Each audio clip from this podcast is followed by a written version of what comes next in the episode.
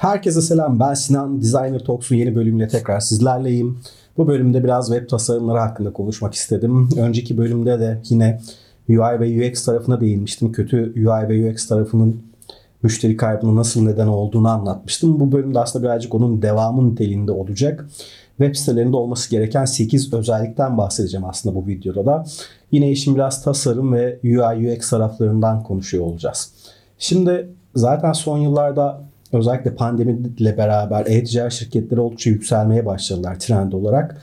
Herkes internetten bir şeyler yapmaya başlıyor. İşte dropshippingçiler vesaireler, onlar bunlar, Shopify'cılar derken aslında iş bayağı aldı yürüdü. Tabii ki burada web site tasarımlarının önemi de artmaya başladı. Çünkü web siteleri aslında sizin yaptığınız işin vitrindir. Ben bunu yıllardır aslında hep bu şekilde tanımlıyorum. Nasıl eskiden sokaklarda gezerken dükkanların vitrinlerine bakıyorsak şu anda aslında internette gezinirken şirketlerin web sitelerine bakıyoruz. Onlar da aslında bir nevi onların vitrinleri. Tabi sadece bunu şirket olarak düşünmemek lazım. Kendi kişisel markanızı yaratırken de yine kendinizin de bir web sitesi olması gerekiyor. Bu konuyla ilgili de önümüzdeki bölümlerde aslında bir şeyler anlatıyor olacağım.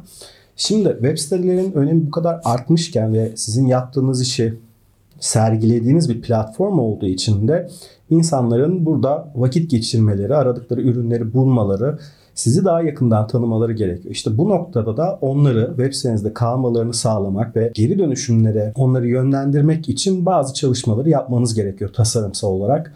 Bu videonun da konusu birazcık bu olacak. Çok da uzatmadan yavaştan başlayalım. İlk maddemizde aslında sadelik. Tasarımlarda sadelik ve minimalizm aslında yeni bir konu değil. Bayağıdır üzerinde konuştuğumuz, bahsettiğimiz, çalıştığımız bir konu. Özellikle bundan yaklaşık 10 yıl önce belki biraz daha fazla Windows 8'in de hayatımıza girmesiyle beraber flat tasarımlar yine hayatımıza geçmişti. Flat tasarımlar tabii ki yanlış hatırlamıyorsam 1940'lara ya da 50'lere dayanıyor temeli.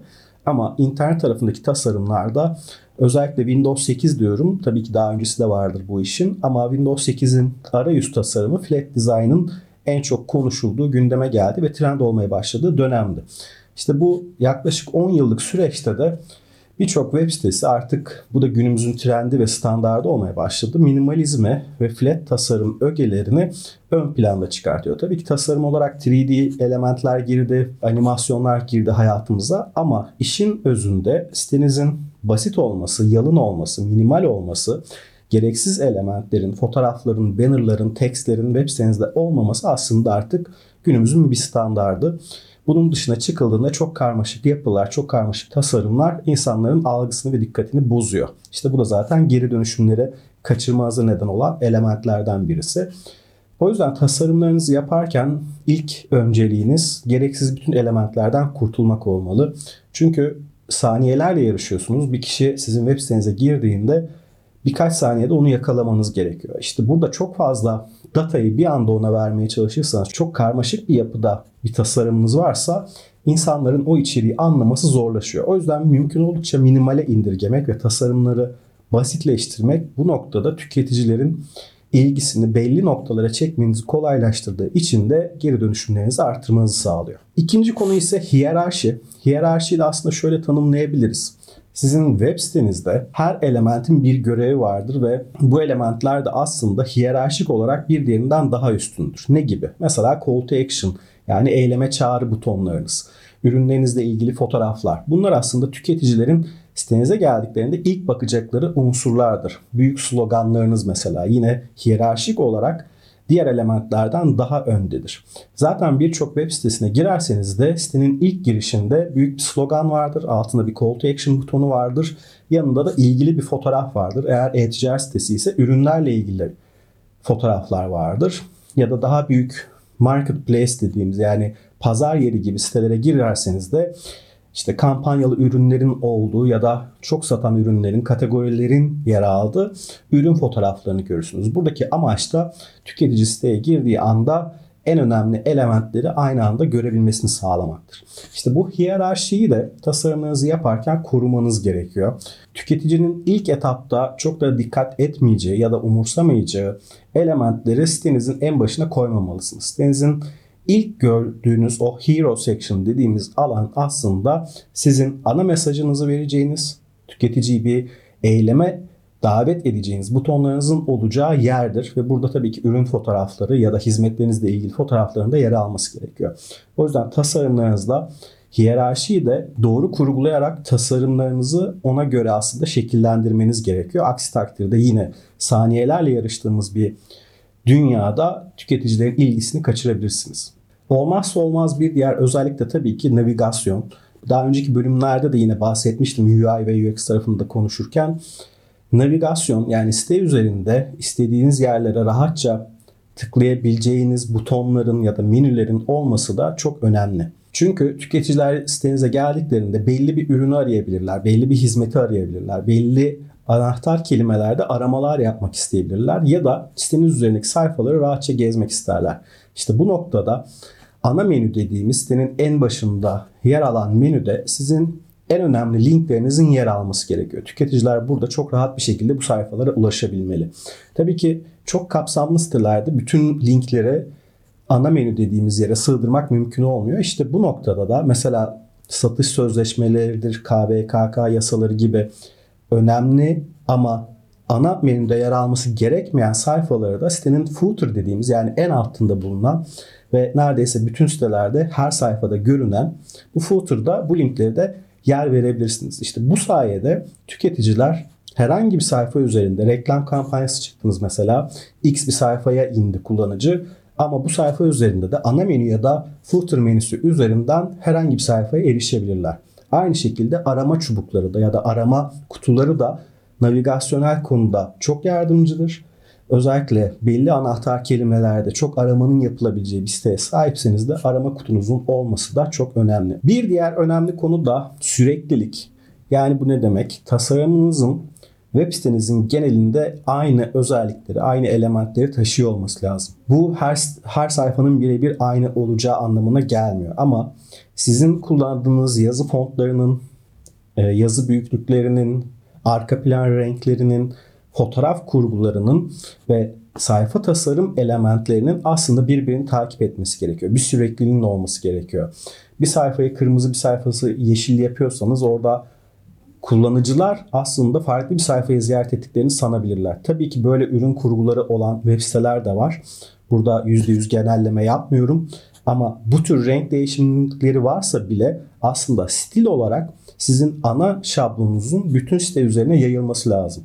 İşte bir sayfada farklı bir font, bir sayfada farklı bir font, işte birinde puntolar büyük, birinde küçük olmamalı. Hepsinin aslında bir sistematiğin içerisinde oturuyor olması lazım ve kendini tekrar ediyor olması lazım. Bu süreklilik aslında yine aynı şekilde tüketicilerin aynı web sitede kaldıklarını anlamalarını kolaylaştıracağı gibi aslında kurumsal kimlik açısından da önemlidir. Yani bunu şu şöyle düşünebilirsiniz. Siz IKEA'ya gittiğinizde aslında bütün ürünler birbirinden farklı olsa bile her reyon birbirinden çok daha farklı ürünler içeriği olsa bile oranın aslında bir teması vardır. Ve o tema içerisinde aslında bütün ürünler raflara dizilmiştir ya da konumlandırılmıştır. Siz orada farklı bir markanın algısını yaşamazsınız. Aynı konu aslında web sitesinde de geçerli.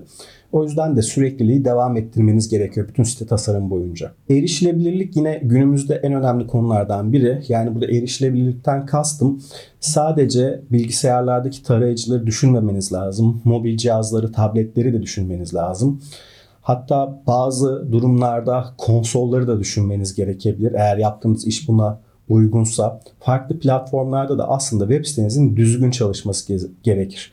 Hem tasarımsal elementlerin doğru sıralanması hem de mobil görünümlere ya da farklı platformlara göre tasarımın aslında optimize edilmesi gerekiyor. İşte bu noktada erişilebilirlik çok önemli.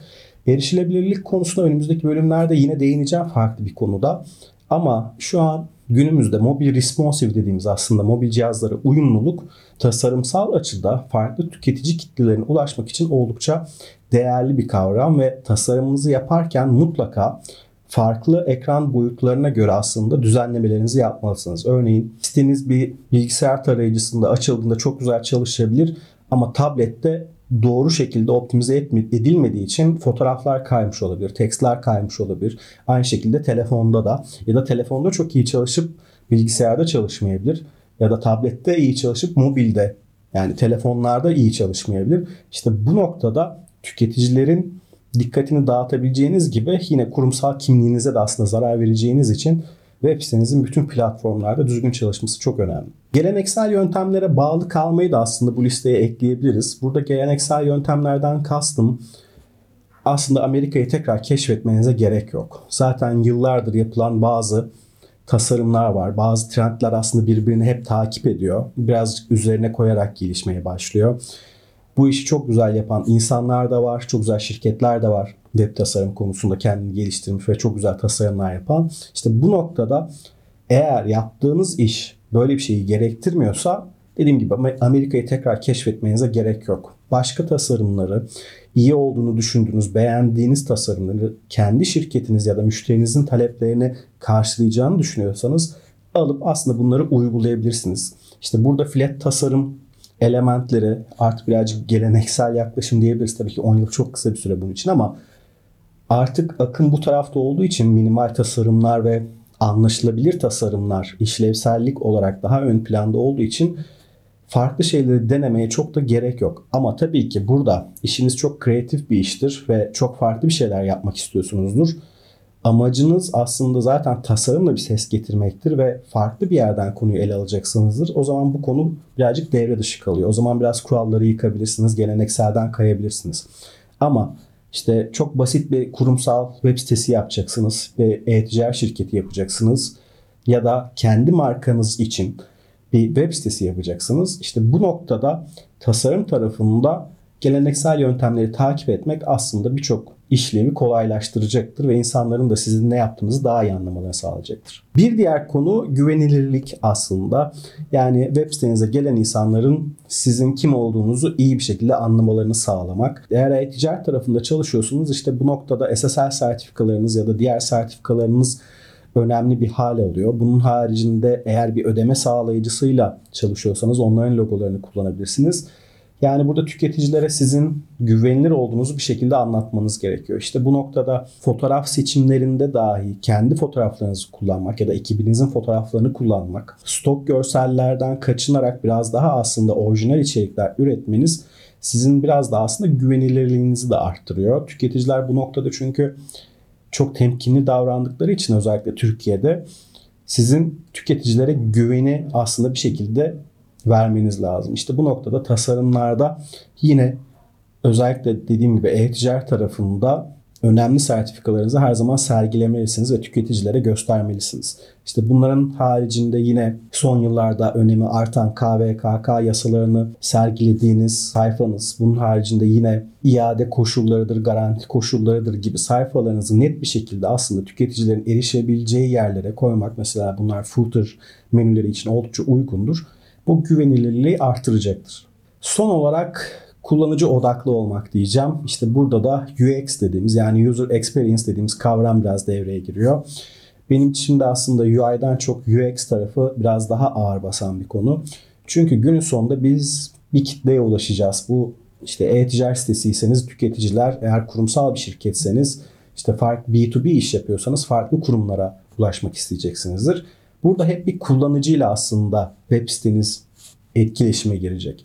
Eğer siz işlevsel olarak onlara doğru adımları attıracak bir tasarım yapmazsanız onların kullanıcı deneyimini aslında zedelersiniz. İşte bu noktada yine videonun başında dediğim geri dönüşüm kayıplarına neden olacak aslında sorunlar çıkmış olur. İşte bu noktada user experience kısmına özellikle değinmek ve kullanıcı gözünden tasarımınızı yapmak, insanlar bu siteyi nasıl ziyaret eder, nasıl gezinir, navigasyonu nasıl yapar gibi düşünerek aslında sitenizi kullanıcı odağında tutmak yine aslında web sitelerinde yapmanız gereken kurallardan biri.